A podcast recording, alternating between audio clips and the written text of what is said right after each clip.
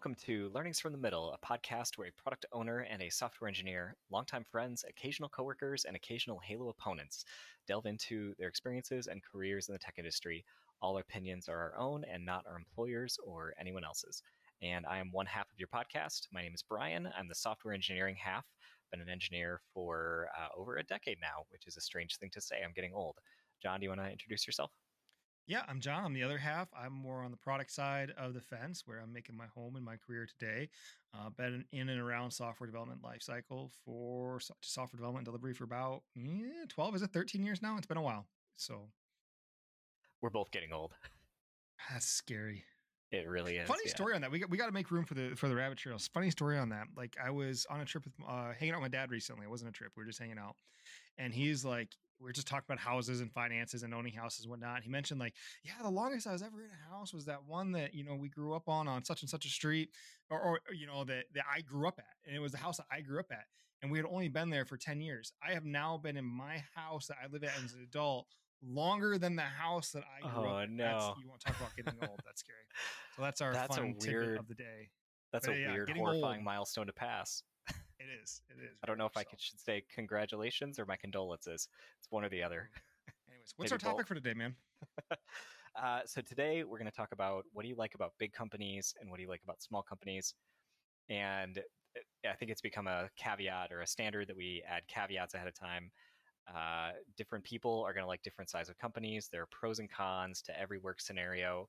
So we're not trying to say one is good and one is bad. We're just talking about what we've experienced and the things that we liked about both.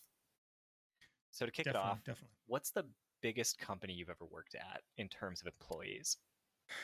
Oh shoot, I should know that offhand. Um, let me do a quick Google because Google will bail me out here. Um, but the company I was at working at while I'm googling um, global, global company, thousands, okay. tens of thousands of employees. Uh, we're, we're talking large scale corporate organization. So, yep. Okay. So tens of thousands. If you get a specific number, that would crack me up. I think I win, or at least I suspect I win on the largest company. The biggest one I ever worked for was a an online retailer with a pretty significant warehouse and delivery pre- presence. If you're really curious about which one, you can try and look up my LinkedIn and figure that out. Uh, but that one had, I think, at the most 1.5 million employees, including warehouse staff, corporate staff, wow. and all over. Yeah, it was staggering. I thought my number was going to blow it away. I, I, I thought mine was big 200,000, 210,000. Peanuts. Yeah, no kidding. I'm. That's just mind boggling. Like, that's bigger than the city that we live in right now. Both yeah, of those oh, are. yeah. Yep. Uh-huh. You know, that's nuts. And what's the smallest company you've ever worked at? when I joined the kind of startup into growth phase tech company that uh, we both worked at, it was around, I think, 230, 240. Uh, okay. When I first joined, if you included like all departments, and again, it's not just the, the tech side that we're familiar with and the product side, but the entire company and the different facets of the business. I think it was, I think it was right around 230 when I joined. Yep.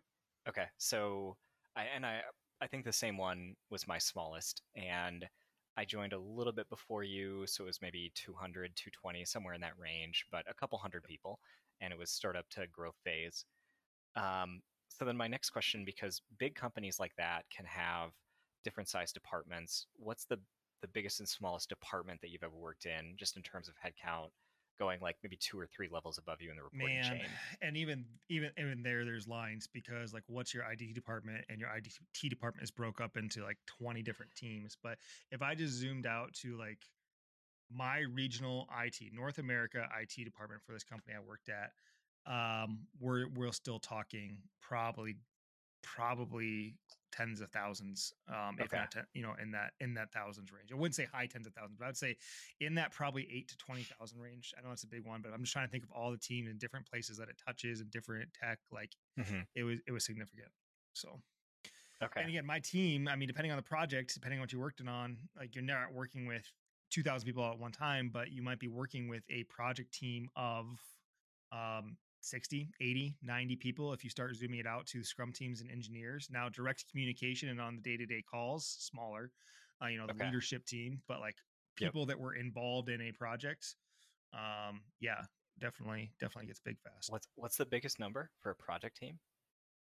I've had, I, have definitely had hundreds. Um, like I said, if you start Snap. zooming out, like so, I would in, uh, interface with the hundreds. My job from a business analyst perspective at that company, um, I would get the tech leads and the and the scrum leads and things like that. But you got to think if I'm working with um, 15 different scrum teams, and some of those scrum teams or 15 different departments or teams, you know, or pieces of the organization, and some of those may have two or three teams from their organization assigned to get deliver the project you know five to ten per per team like you know you start growing that number fast then you add in support staff then you add in you know all the yep. other thing like it, it definitely grows into the hundred hundreds pretty quick so i know i had 15 teams i know i had 15 okay. teams at one point on my biggest one of my biggest projects i know i had 15 or 16 teams if you just assume conservatively that they're all contributing mm, six people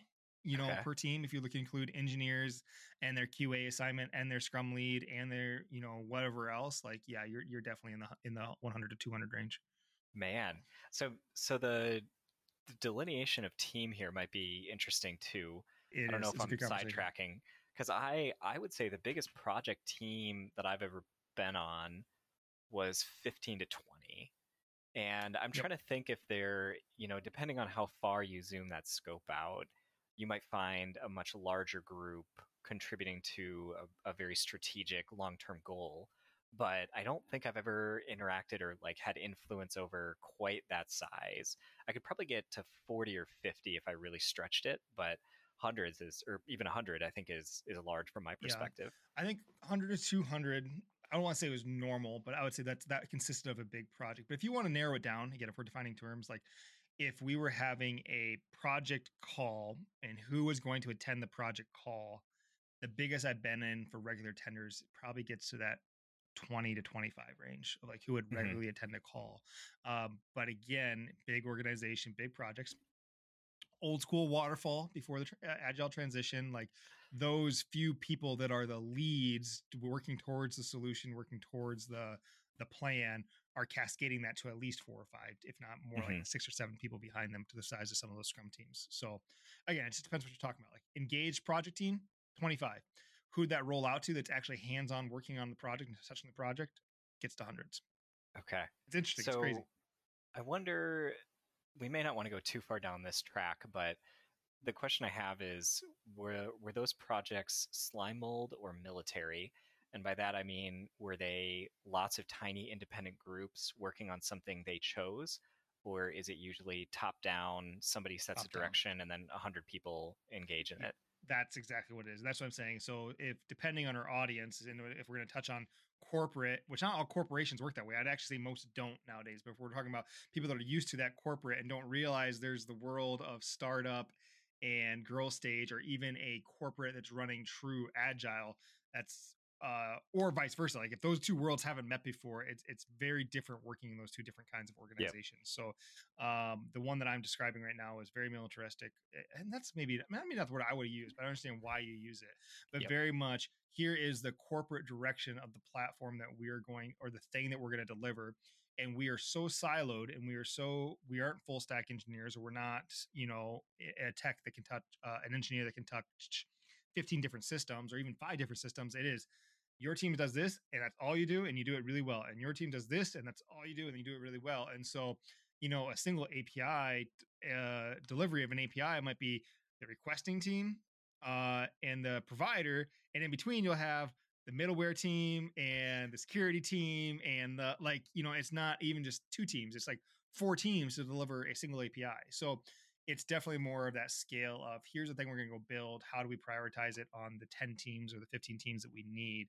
And it's so siloed that that spins out pretty quick. So i'm going back to the company that i worked at first out of college and this i would i would rate in the medium size. I don't remember the exact number of people. The it group was four or five hundred. The total company i think was five to ten thousand depending on whether or not you included road warriors and mm-hmm. Uh, you know, contract sales in those groups, but that was much more top down and the project teams there did get quite a bit larger. So I I can't remember a group that was that large, but in the companies that I've been at for the last several years, much smaller project teams are common where at that group much larger project teams of 30 40 50 were pretty common and it was kind of the same thing where you're talking about where you needed the web server deployment group, and then you needed the API group, and then you need the data management group, and then you need the data yep. governance group. And so it just kind of expanded that way from the number of people you needed. And then break it out by functionality then too. If each of those functionalities has or those like pieces of function that you touch has their own version of that, it's not just one API team, it's the uh, AR has their A- API team, and the rewards has their API team, and the um, and the statements has their API team. Like you know, so all of a sudden, not only is it you need the specialized team, you need the specialized team from the specialized platform um, on those larger scale projects. And again, it's not that the only thing the company could do is large scale projects. It's just um, they would have their own initiatives too within those smaller pockets, but as our world gets more and more connected, as companies and corporations start drawing dots between, oh, how you spend your money is related to where you go and is related to what car you drive, is related to what you buy on X on X website and dot dot dot. Like as as companies connect those dots both internally and externally more, your cross functional projects just grow out of hand. And I think that's what's kind of forced a lot of companies away from that kind of mm-hmm. that kind of organize uh, way of organizing um, which is kind of fun though. It leads into this whole conversation of like big or small. Like, again, if you haven't done it and you haven't been in a big company and been in a small company, like some of this just sounds like Greek. Like I know I relate. Um, I talked to some people at the growth phase company I'm at um, about how things were done at this larger company, and it's just like that's how you spent your time, mm-hmm. or that's the way you did it, or you did it you had to go through this approval you had to do this thing and like it's not just the government oversight but it's just it's so big that the level of management and organization you have to have in order to keep the risk low is astronomical and it's just it's a yep. very interesting way of working so i'll say and uh, i'm gonna make i'm gonna hit my habit again i'm gonna say two things so in our in our taxonomy of company sizes i think we need a third category for small uh, big top down and then big bottoms up. Definitely. Because most of the bigger companies think... I've been at are bottoms up. Yep. And you said two. I'll let you get your second one in. Risk. So you you hit yep. the thing that I think a lot of people underestimate and undervalue from working at top down companies like that because I've known people who get very frustrated in those environments and are mad that they have to fill out forms and go through red tape and get approvals and do paperwork and I think what they don't value as much there, maybe it's a different value system, but the company is valuing risk mitigation over everything else. So mm-hmm. it's easy to get mad about the waste or the inefficiency or the slow pace. But the company I worked at was insurance, and insurance companies are all there. What they sell is trust that you're going to I, am going to take your money now and in 70 years when you pass away i'm going to give a bunch of money to your family and you give me money based on believing that i'm going to be here so risk mitigation wins over everything at an insurance company yep. and i think a lot of top down companies are that way where they're trying to mitigate risk and again, it's so easy to hear top down and automatically think bad, not good, especially if you're in one of those places that you just know that's not the environment you want to work in. But when you start looking at financial institutions, banking, insurance, you start looking at medical um, and things that are just can't have the same level of risk. You get it wrong, and uh, the the repercussions are horrible.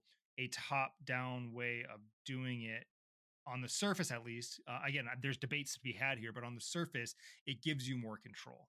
Mm-hmm. now can you do it the other way? And would i advocate if we were getting into that debate or that conversation advocate for not doing it that way? 100% i think there's way to mitigate risks without having to have that top down kind of uh, drive to where you could self manage your own teams and set up really good culture and really good um, guidelines without them being rigid rules that every team has to follow and kind of have those teams self uh, self manage and kind of self develop and self set the roadmaps and can join with other teams. Like that whole concept, I think exists and is real.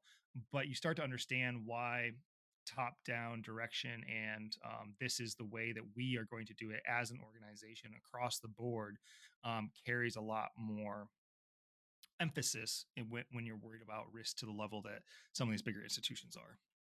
And I'm with you. I spent enough time in that type of environment to know that it's not for me. It's not a good fit for the way I want to be an engineer.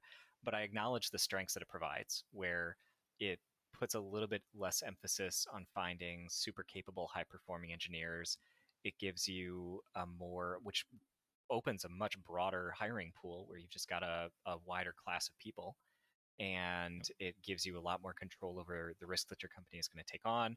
It gives the engineers that you do hire a lot more predictable work life balance because you're not trying to cram every moment of writing code out of them that you can. So it's not for me. I don't love it, but I do see some of the advantages of going with a culture and a structure that way. I was going to hit on an example. Like I can give you one just from today of somebody that's working at the start, uh, the the growth stage company that I'm at right now um, that would never dream of wanting to work in the big corporation that I was at before. But what I had to be able to do and step in for this engineer today is not something I would have ever had to do at a corporate level because it was the engineer stressing about making a judgment call. It was, you know, we're under the gun. This should be okay. Is this a risk? Is this not? Can I make this decision? What should we do? Can like can we like? And it was just in you know we're in a company where we can make those gut calls and for him i want him to know that as you know from the product perspective and from a team leadership perspective like i don't want him feeling he has to make those things in a vacuum. But and so it's talking about how do we do that at our smaller company. But if he was at a bigger company that would never even be something he has to concern his day with because he has a set of procedures that it doesn't matter what this is. It's going to go through step a b c d e. I don't care if someone yells and wants it out today our process says we're going to go through A, B, C, D, E, and I can't get it out any faster than if we go through A, B, C, D, E. Um, mm-hmm. And so again, it's that person would probably never want to work at that larger company. But a pro is he would never have to have that tension of I have to make a, a judgment call on this because the desire or the point of a lot of those bigger systems, top down systems, is to take away uh, the needing to make a judgment call. You have a, you have an instructions or a parameter or a guide for every one of those situations. Yeah, I'll I'll echo with a similar That's example. it doesn't exist. you know, ideally. Um, at the insurance company that I worked at, there was a concept called the Standard Steering Committee, and it was a group that met to discuss coding standards and the way that we were going to use features in Java was the language we were in. And they met every three weeks.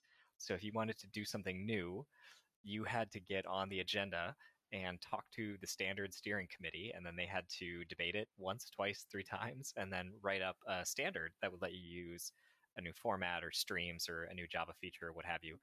And so it could easily be a two or three month turnaround between thinking a new language feature would be helpful and then deciding or being able and allowed to use it and get prs through and, and approved and all that and it's in some ways that seems lethargic but on the upside you don't use something that winds up going away because they're very thorough and they look at the support and whether or not it's going to be around and if the yep. community is taking it on and all that so there's there's pros and cons to it yep i mean let me ask you this even at your current company which will remain unnamed for now um, how often do you download something to to help with your coding or your engineering like a plugin a widget a tool a, a external third party service that might help you do something of what you're working on? So my the companies I've been at recently are bad examples because they're big enough and tech oriented enough that all of those they have third party already utilities are yeah. yeah. But the startup growth pays group we worked at, um, it was probably multiple times a week where I would find a library yep. or utility or a new Docker image that I wanted to use, and I would just throw it onto my laptop and start using it. Yep and the company the the um, corporate level company that i was at that's a minimum six more like nine month approval process to download any additional third party software onto your computer. Now that's not sustainable. Again the world's changing. You just like there's things that these big corporates corporations are having to learn especially the top down corporations just they can't keep up anymore. So there will be changes but at least when i was there and some of the pain points that we were going through that we said we have to fix were some of those controls type things um, just because of the risk. Mm-hmm. So, but it does provide stability. So obviously, you and I both lean away. We both found ourselves back. I shouldn't say that. You're still. We found ourselves away from top down. I guess that's not the environment that we want to work in anymore. I think that's a good point to make. That not all large corporations are like that. Mm-hmm. Uh, so, but we made ourselves. We've taken ourselves out of top down, and I'm back in startup. You're in larger corporate. I'm probably stealing your thunder a little bit, um, but not top down management. Um, there's stability that comes from that corporate though. There there really is. So maybe you maybe you talk about that a little bit, Brian. Talk about how not top down, uh, so self managed Scrum teams in a big corporations compares to small tech startup slash growth phase. Yeah, there are a lot of there's a lot of overlap, at least in the large, very tech-oriented bottoms-up companies I'm at, where you have a similar level of autonomy where you get to own your product. Um, full stack engineer is a bit of an overloaded term, but everyone that I work with is expected to be a full stack engineer and do UI to data management and down if you need to. So if there's a problem in what you're doing and it goes outside of what your team charter says you're supposed to do, if it affects your customer, then you are expected to deep dive it and solve it. So there's a lot of autonomy and a lot of connection to what you build, how what you build is used, and the effect that it has on users, which I think is similar to a startup. On on the other on the flip side for positive of being at large corporate that's bottoms up, you get a lot of resources and a lot of backing. I mentioned having entire teams that are focused on developer productivity. So by the time I think of something that I want to use that would make me more efficient, there's already a team of people paid to evaluate it, get it set up, give me a doc that I could just use it. And so it's a couple of clicks, and then I've got the IntelliJ plugin or whatever it is that I'm looking mm-hmm. for. So that's really that's super handy, and I really like that. And then on the downside of being at a large group is that you do get some of the corporate feel and paperwork creeping in, where uh, at, you know at a super small company you're a little bit more aware and involved in the revenue as was my experience at least where you're very aware of the changes you make and how it affects uh, and and what percent of the total company revenue it can affect. Where at a larger company or at least the companies I've been at no matter how effective you are if it's a big enough group you're not going to be a, a double digit percentage of the revenue or be able to have that much impact on the direction of the company. Maybe your team or your organization but it's not going to be quite as extensive as it is at a smaller group. Yeah, but if you're still somewhat bottom up and and self-directed scrum teams, you still know what metrics you're moving. And I think there's still a, a joy and a blessing that comes from that of it's not, hey, go build this thing and deliver it. You're still knowing where you're moving the needle and how you're moving the needle. It may not be in something that's gonna change the overall company's revenue by 1%, but it might change your groups, your domains revenue by 10% or by 5% or by 1%. Like I think that almost becomes more of finding the metrics that your team is is, is measuring by. But. Yeah, and you you can definitely find that fulfillment and satisfaction if you pay attention to the right numbers. If you and it's not whether or not the company is IPO'd or necessarily what the stock price is doing because of your impact. But if you pay mm-hmm. attention to the KPIs from your group, you can still get that sense of I had a positive impact on myself and my own space. Uh, it's just you have to look at different things than dollars. Yep. Yep. Makes sense. I find myself so, in even a little bit of a hybrid situation um, now that I, I, really think about it and getting to know this company more. So I classify myself as working at a growth phase company. So I don't put us in startup anymore. We're, we're kind of past the startup. We're generating revenue. We're stable. We're you know we have um, we're in a good spot. But now it's all about okay, we got here we want to double, but we don't want to double everything our infrastructure, our workforce, our policies, our process. Like, how do we grow and how do we grow well? That's what I kind of put that growth phase in.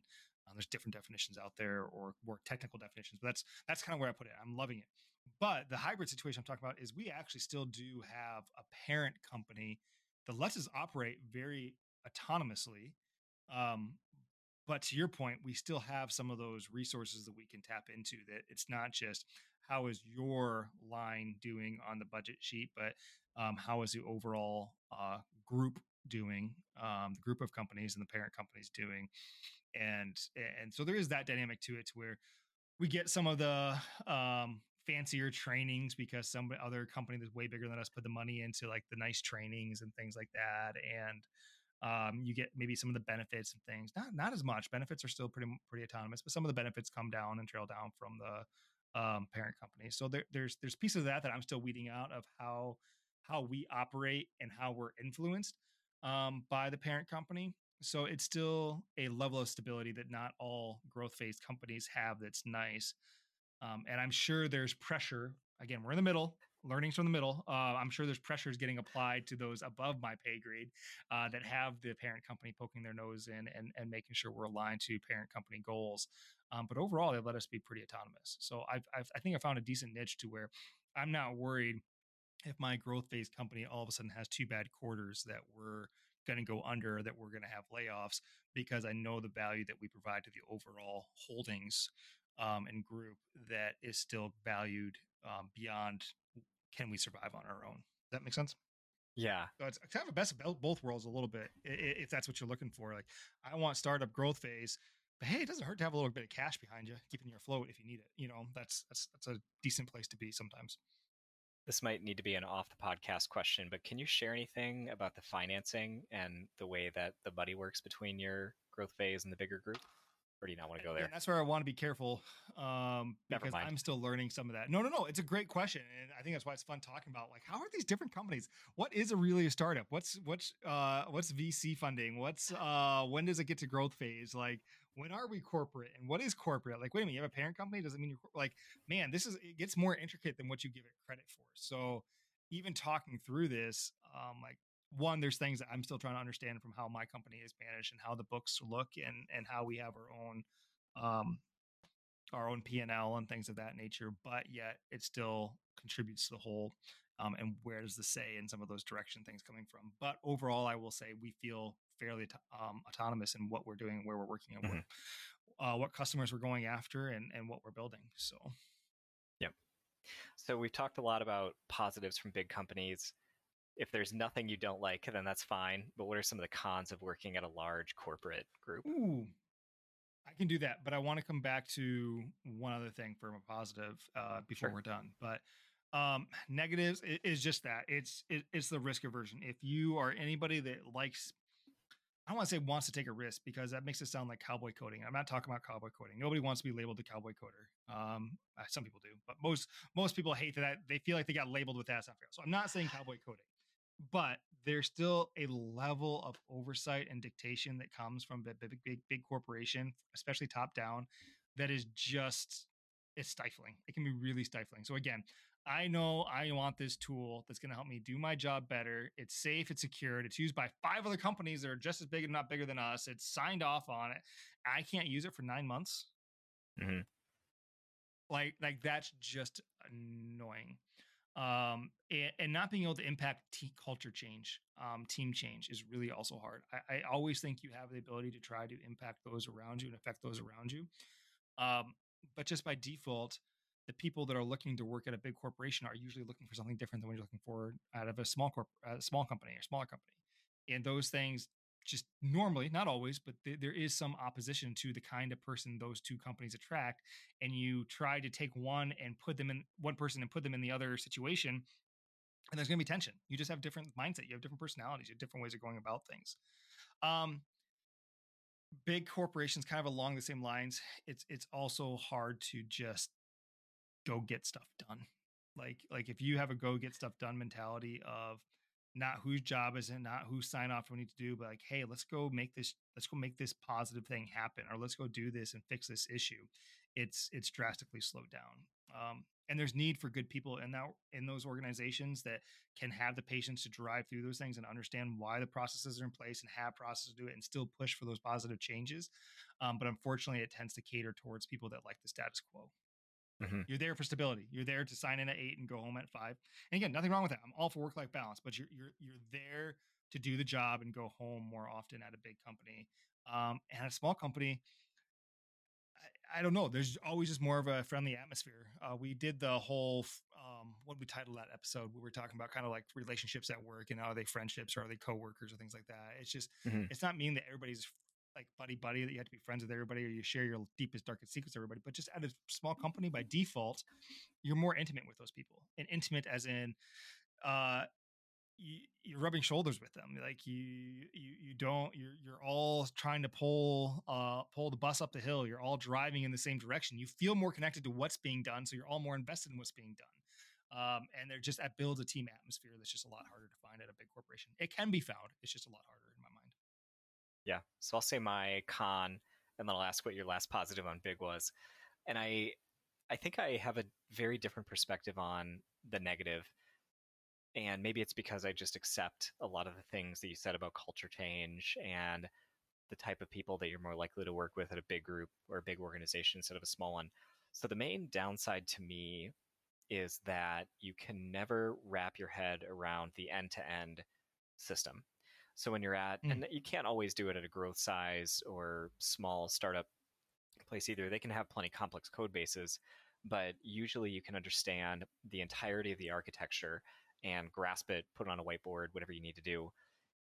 Uh, and at a at the companies I've been at the last several years, and even at the insurance company, pretty quick out of college, there is just no way to understand all of the moving parts.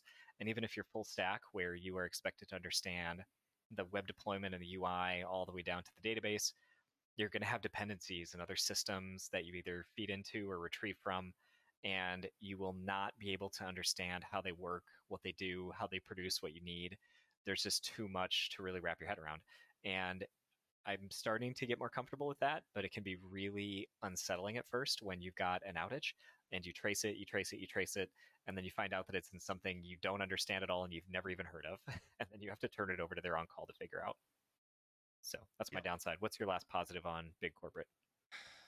I- I guess maybe not even so much positive as it kind of feeds into this conversation. It's just it's just which do you prefer? Um, and I kind of touched on it, but it's the idea of at a big corporation, the take work home with you was a lot easier not to do.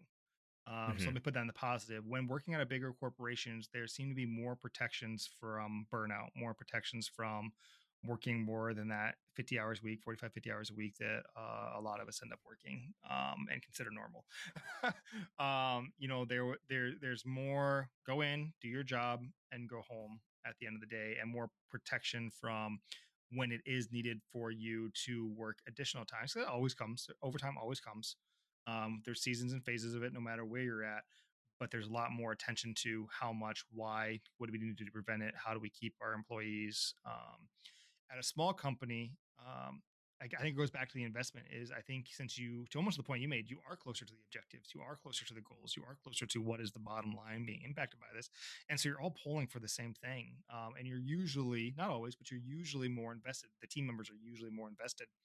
Um, and so you give you, you care, you care a whole heck of a lot more. Um, at least I, I did. With me having more troubles uh, with um, work life balance and keeping work from home and keeping home from work. Um, I have a hard time unplugging sometimes. It was way easier for the stress of work to bleed over to home when working at a smaller company, just because you are, I at least was, felt way more emotionally invested and personally invested, not just responsible as in this is my job to do, but emotionally and relationally invested in the company. Um, when you disagree with someone, you're not just disagreeing with that engineer that's on that other team that you work with once every six years. You're disagreeing with the person that you're going to go see the next day and work with on the next project and the next project and the next project. Like those relationships matter more um, than uh, than what it feels like at a big corporation where you are just talking to a voice on their side. Coming from it from a Christian perspective, Christian perspective, like you still want to show respect in every situation. You don't want to blow people off just because you're only going to talk to them every six years. Like, like, like we personally still want to have a level of uh, human respect, even at a big corporation. But I would say it feels a lot more natural at a small corporation, small company. Yeah. So let's let's do any of the cons of small, and then we can end on a really positive note with all the things we loved about small. Uh, Yeah. so I I think you I think you may have covered most of mine, and it's the most of my cons for small, and I think it's the investment or the potential for overinvestment in some ways, where because the CEO isn't somebody you've never met or you just see on a billboard. It's someone where you walk past his office and you know him and you know the CFO and you chat with them and you know everybody in your reporting chain. It's not an impersonal stock market price. It's the mm-hmm. livelihood of the people you work with, and you are just very connected to what I am doing today is going to matter for whether or not this person has a paycheck in in six months. And it's just very it, it has a very sobering impact on your mentality. And at the smaller company that i was at i had a, a, big hand in operations.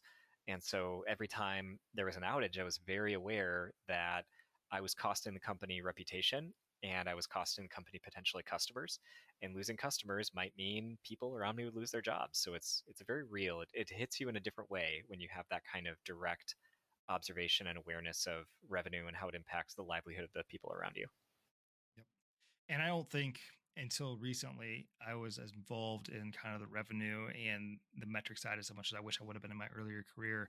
But it still was very much the this is somebody I care about that I work with regularly that is going through an issue that unless I can be there, help there, support there, put the extra effort there, they're going to continue to struggle with it. So, um, yeah, it's just something about saying it out loud makes it feel wrong. I don't think it is, but it's just there is a level of investment that it just feels like comes more naturally at a small at a small company, at a startup, or at a growth phase, or smaller smaller knit teams even. Um, so I bet you you have some of that probably even at your larger corporation, but bottom or bottom up kind of management. Like if you have more determination over what's going on in your domain, you probably have still a level of that kind of investment um, that maybe I was missing or had a harder time um, striving for at a at a top down managed company. There is definitely a feeling, and that the other aspect of the bottoms up that I've been in is that most of them have the two pizza team concept, which is where you the idea is you should be able to feed your team with two pizzas. It's a very rough way to guide it, but it's a I think a very useful guideline, and it helps to create the sense of a small team on a critical mission feel where it's not like you've got a team of 40 people and if something drops there's another 25 to pick up the problem there's a team of 10 to 15 and if something drops then your team of 10 to 15 people have to work together to figure it out so you can get more of that sense of small group on a very critical mission and it's a little bit less or at least in my experience it's been a little bit less personal than at the smaller company where the smaller company and I, I agree with you i don't think it's necessarily wrong or bad but it can start to feel more like family than work and then it's uh, just a, a deeper tie that you have to either maintain and invest in or sever.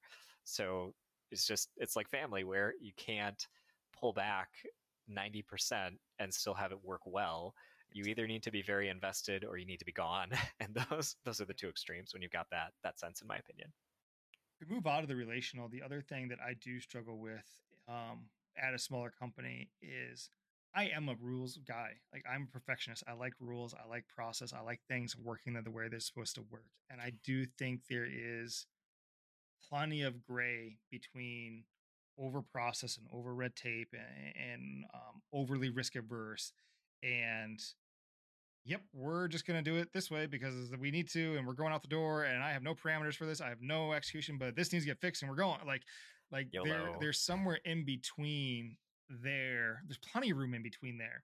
Um, and there's a lot of room to play. There's a lot of room to try to implement new policies that you think will help or implement new processes that you think will help, but you're still small enough to have the freedom to where if it didn't work or if it ended up being more of a roadblock than you wanted to be, you can pull it back. Um, and that's why I'm really enjoying growth phase because growth phase is usually big enough to start to understand that you need a level of scalability. That's the buzzword. You know, you need to be able to scale, and in order to scale, you need to be able to pro. Uh, you need to be able to categorize. You need to be able to go through a process and know who needs to work on something. You need ownership, and it can't just be the first guy to raise his hand who can work on everything because he's a full stack engineer and has been there since day one. Well, no, like I know you can but you saying that another team is more apt to handle that is not you taking on a not my job mentality, which is the last thing you want to take out of a startup company that's trying to get into fourth phase. You don't want that not my job mentality, but you have to start learning what's the most effective way for you and your team to help and fit into the overall process. Like those are fun places to be, but it's also the most most frustrating thing about being in a startup. Like I love it and it's what makes the job fun for me in the product space because I can have a lot of influence over that for, um, as as a product owner and a product manager. Um, but it's also the most infuriating thing when I have to try to help others break old habits in a way that doesn't break culture or mentality because that gung ho, get stuff done, help everywhere, be helpful, jump in you don't want to lose that but it's it, there's still a change that needs to happen that's very hard to go through. And it's why i mean it's just there's no way around it. It's it's unfortunately why you see a lot of turnover when a company is going through that phase. It's just people know what they like. They like that startup mentality and it's just like i'm not ready to go through the change to have some more of this process in place but I love trying to find the right amount of process to where people can stay with the company or can continue to invest or grow or come in and not be lost in what they're coming into because there's just enough to help keep everything together and keep it running. As a long tirade, but it's just it kind of ends up being a pro and a con of what I found I like to be. Um, but the the chaos sometimes can get a little bit much in a small company. you touched on scaling a little bit, and you're right, it is a, a major buzzword, but I think what you it sounded like what you're getting at a lot there is that you're scaling different kinds of things in a group like that, where you're trying to scale culture and you're trying to scale throughput of teams and you're trying to scale process, and it's it's a really hard category of scaling problems to try and fix. Yep, it is. It is. Yeah, I could have lots of examples there. I mean, again, just being back in that world, and I mean, I've only been back in it for four months, but it's you see where definition is helpful. Like, I mean, even just I hate RACI charts. I, I don't think they're effective, um, and I, they lead to not my job mentality. Um, but I mean, we had to have a conversation today of if this kind of things happen, do we own it or not? And if we don't own it, who does it logically belong to? Not because we're trying to take work or ditch work, but one, if we should own it, we need to switch our mentality and we can't be frustrated every time it comes up. And we just need to be accepting, like, yeah, we own this. We need to just have a different mindset change to this issue. Or two, is there really a more effective team that it's going to waste less time, be less impact, be less issues if it just went to that team first? Like, that's those are the kind of conversations that you you try to start having and, and, it goes to culture it goes to domains it goes to roles and responsibilities and I mean so many different things that you just need that level of uh, growth and scalability to be able to continue to to survive as a company and to grow as a company. I and I I go back and forth on RACI charts. Sometimes I think they're super effective. Sometimes I think they really struggle. And it my observation is it's the people who look at it and either you say, "Yep, it makes sense for me to own that even though I don't want to," or you say no it does not make sense and it's bad for me to own that because xyz yep. but it drives the conversation. the conversation yep. is what you're trying to get to and not just the conversation but the action that comes from the conversation. But what you don't want it to lead to and even in your case to where you're like you know you have your two pizza team. Like what your two pizza team can't do is tell another two pizza team to go pound dirt because it's not my problem well, no, like mm-hmm. you still raise your hand, you still help, you still get on the call and say, well, maybe this is our problem, or maybe we can help, or maybe there is some overlap here. Um, but where it gets into trouble is is when it gets to be uh, um, you lose that how can I help mentality, how do we get stuff done mentality because it doesn't fit in my uh, my RACI chart. Yep. Which and that again pros and cons. Yeah, and I I think that is an advantage. It's a it's a double edged sword, but at times it is much easier to have that conversation at a bottoms up large corporate company and with a two pizza team concept because ownership tends to be the service as a whole or the feature or the aspect mm-hmm. of the product as a whole. So you're not saying, I want to own the top 78% of this and then I don't want to own the bottom 22%. just saying, hey, this is mine. And when this www.companyname.com thing doesn't work, you come call me or, or you don't. Yep. and it's it's a little bit more of a discrete conversation to have where you can move units around rather than trying to do slices of a product or of a feature. And that level of organization is the kind of organization that helps.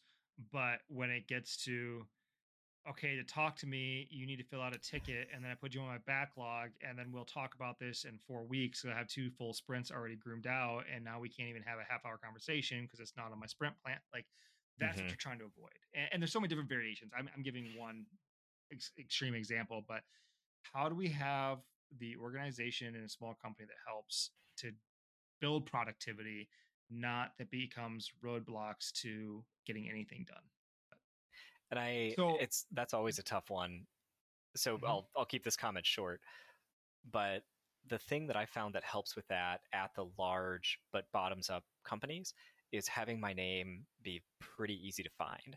And again, it's it's a it's a balance because you don't want to be too easy to find and contact, or you can wind up answering questions that another group is better equipped to answer, and it's a better investment of their time to answer, like your product support team or first tier triage or whatever it is. But if you're relatively accessible, then people can hit you up and say, X is broken, and I am convinced that it is, even though I can't prove it to you. Can you please just jump on a call and we'll take a look at it?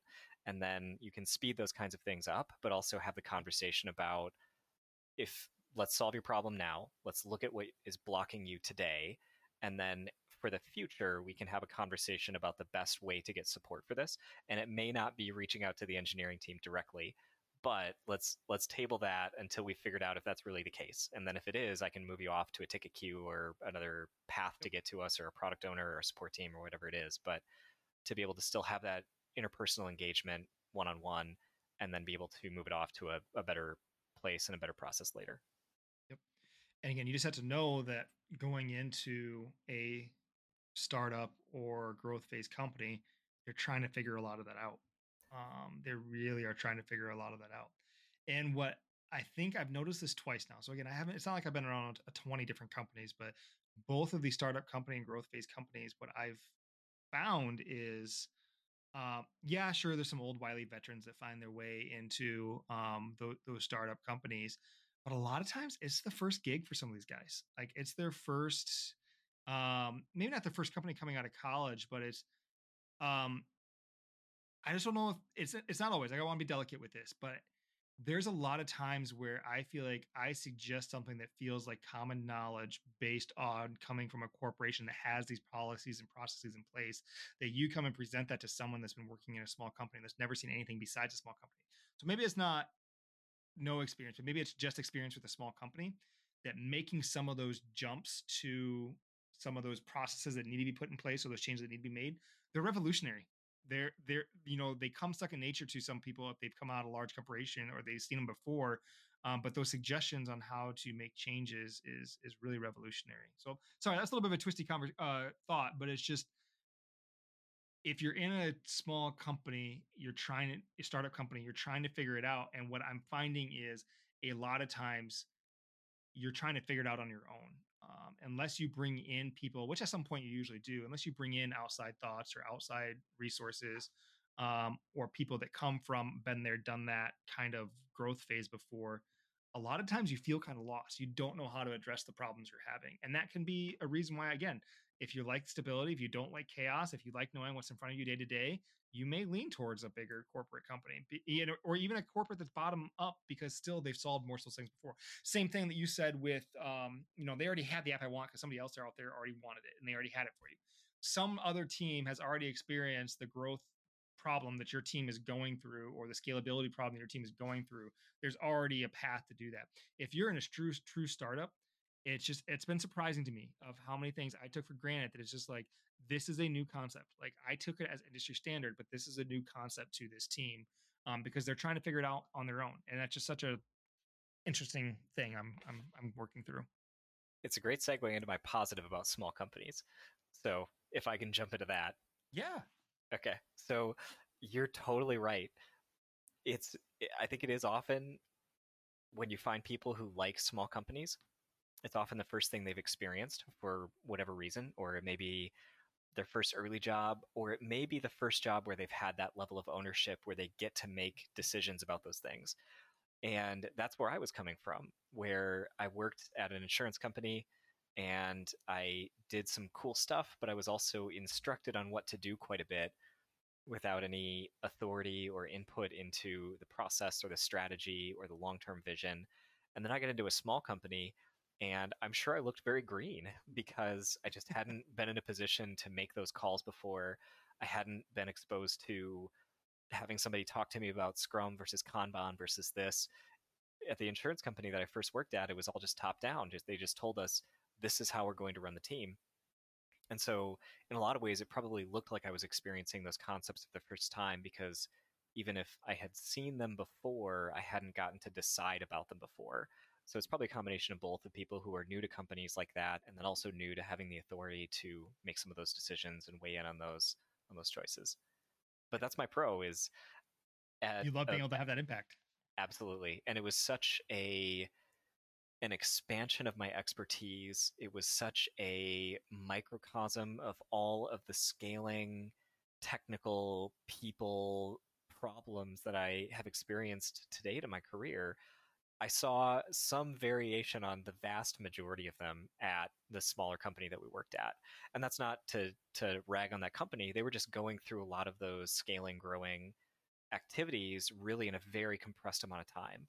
So in just a few years, I gained a lot of variety of experience and got exposure to a lot of different um, struggles and growing pains and different things that I would not have gotten at a larger company that would have hired somebody more experienced than me to help guide me through mm. those processes. I just had an opportunity to figure it out and do the best and get feedback and then iterate and grow and improve on on myself and the company through that situation.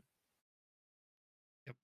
But now you're in a place where you have a little bit of support while you're doing that. You still have the autonomy to some degree. You still have the impact and and and kind of say that you want to have but you still have the mentorships the support the the leadership to help you work through those i don't have to figure this all out on my own kind of pieces mm-hmm.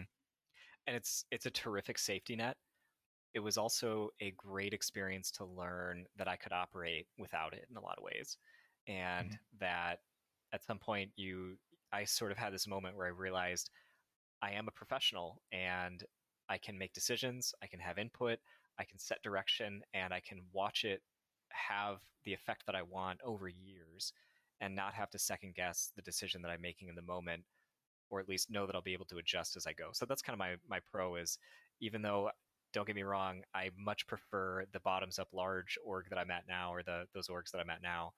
But there is some value in being the person for something and getting to own it and dive in and know that your decisions are final and you're going to have to live with them but to know that that's also okay and you can you can do that and you can make good decisions and you can help set direction that way yeah and i think that's why i've really fell in love with this size company that i'm at now and i'm going to take startup out of it i don't think i'd be a good startup person maybe um, i would have to have a lot of um, honest conversations around um, some of the risks that we'd be taking earlier on that maybe I wouldn't even be comfortable with, even though I have a high risk tolerance of just surviving day to day, getting something going. Like that'd be a really hard phase to be in. But growth phase, the hey, we got it, we have the idea, we're we're, we're doing something here. How do we make it go faster, better, cleaner? Eh, have maintain culture like those kind of conversations and those kind of decisions are awesome. So I love coming into this engineering team that I'm working on now, um, and as a product owner, just go I, we, we can do it this way and seeing stress come down and seeing uh, like just just relief on engineers face and also seeing that my partnership team my sales team and my uh, uh, my customer support team know that i'm hearing what they're saying and i can go take that to my team and i can impact what they're feeling like we get mo- 80% of our calls are this if we could drop our call volume by 5% for this reason I can do that. I, I can go make that change over here. Like, you know, I love this phase of where it's just there's still new things to go discover. There's still new things to go build. Your feature set isn't finished. Um, it never is. Um, but there's also fine tuning, tweaking that just makes direct and immediate impact, whether it be revenue, whether it be work life balance, whether it be uh, culture or engineer satisfaction or um, partnerships, feeling like they're getting the, the voice that they wanted to have. Like all of that as the product owner kind of playing that micro CEO, like I get to play in all. And so from a product perspective, I, I yeah, I get to be uh, um, the word in product is like I get to be a micro CEO. Um, you know, it's it's it's it's one way people say it out there. I get to have so many different impacts on so many different places in the business, and it has immediate impact um, and long term impact, and I can see and measure that. Your comment about being a professional, I think, is also interesting because, again, learnings from the middle. That's why we named it this way. Like, I feel like that's kind of where I finally found myself at. Is like this job also is just like I'm coming in with something to bring to the table. Not just something to learn, not just something to contribute, not just to go do my part. Like I have knowledge that is helpful to others. Um, I have things that I can do that can help the company um, based on my experience, based on what I've learned and taught to this point, and I can share that. Like I, I love being in that situation. Um, so I'm just got here. Like again, I've only been at this role for four months. I plan on being here for a while, but if I think about what I'm looking for, again, um, I, I, think that growth phase company is something that will definitely pique my interest when I see it. Um, definitely, if I go to a bigger corporation, you know, there's plenty of buzzwords out there. There's the oh the you know PC, you know, like if you're talking about like PlayStation or Xbox, those of the world, the Microsoft, you got Facebook, you got Google, you got Amazon, or, or, some of the ones that you're familiar with. And we have like, there's just so many out there that are bigger corporations that kind of have this bottom up mentality that I think would be a lot of fun to be at. So if I was going to go big, I would want to find that mentality, that bottom up um, leadership. Um, but I'm enjoying growth phase a ton. Mm-hmm. I'm rambling a lot tonight, man. We should have been forewarned on this. it's a rambly topic, and I It is. that's a great note to close out on because I am 100% stuck at big bottoms up corporation. I there is Really. just something really really nice about committing code and seeing it march through a pipeline that another team established is- pipeline.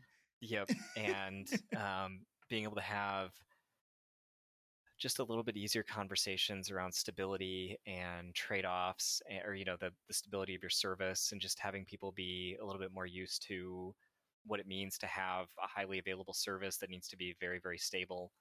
Um, you know, there's something nice about having a whole team that's focused on my productivity and making me more efficient and making our team have the right tools that we want. So I, I found that's a very nice blend of enough autonomy that we get to own our own product domain and our own product space. We have a lot of influence over it, but we also have the support and backing and benefits of being at a very large tech organization. It really does feel like the best of both worlds. It, it, it, it really does. I think there's a piece of that that could be really appealing, and there's a reason why those kind of companies have longevity and they ha- and they keep their people. And if they don't, they're losing them to another company that works kind of like them. Like there, there's a reason why there's kind of that cycle of, of companies that you see people like you kind of go through because they they they found something. They found a way to give you enough impact on your day to day work to, for you to take pride and enjoyment in your work um, while giving you enough support that you wouldn't necessarily get if you were in a startup or, or growth stage company. Yeah, the, it was a windy so- topic. It was a really windy topic. it sure is. And I Do you want to work at one? Do you not? Is it pro? Is it con? Like big, small? What do we mean when we say big? Like I don't know. It's a good one. I, it makes me even think above. back on some of the. Yeah, it makes me kind of think back on some of it. I'm like, I don't know. I think we could have a round two of this, and then the opinions might be slightly different or slightly different articulated. But it was a good one. I'll save my downsides for my uh, for bottoms up big for the next round then. All right, Because it's right. it's we not for it. everybody. There are pros and cons. Next time. All right. All right. This has been Learnings for the Middle. Thanks for listening.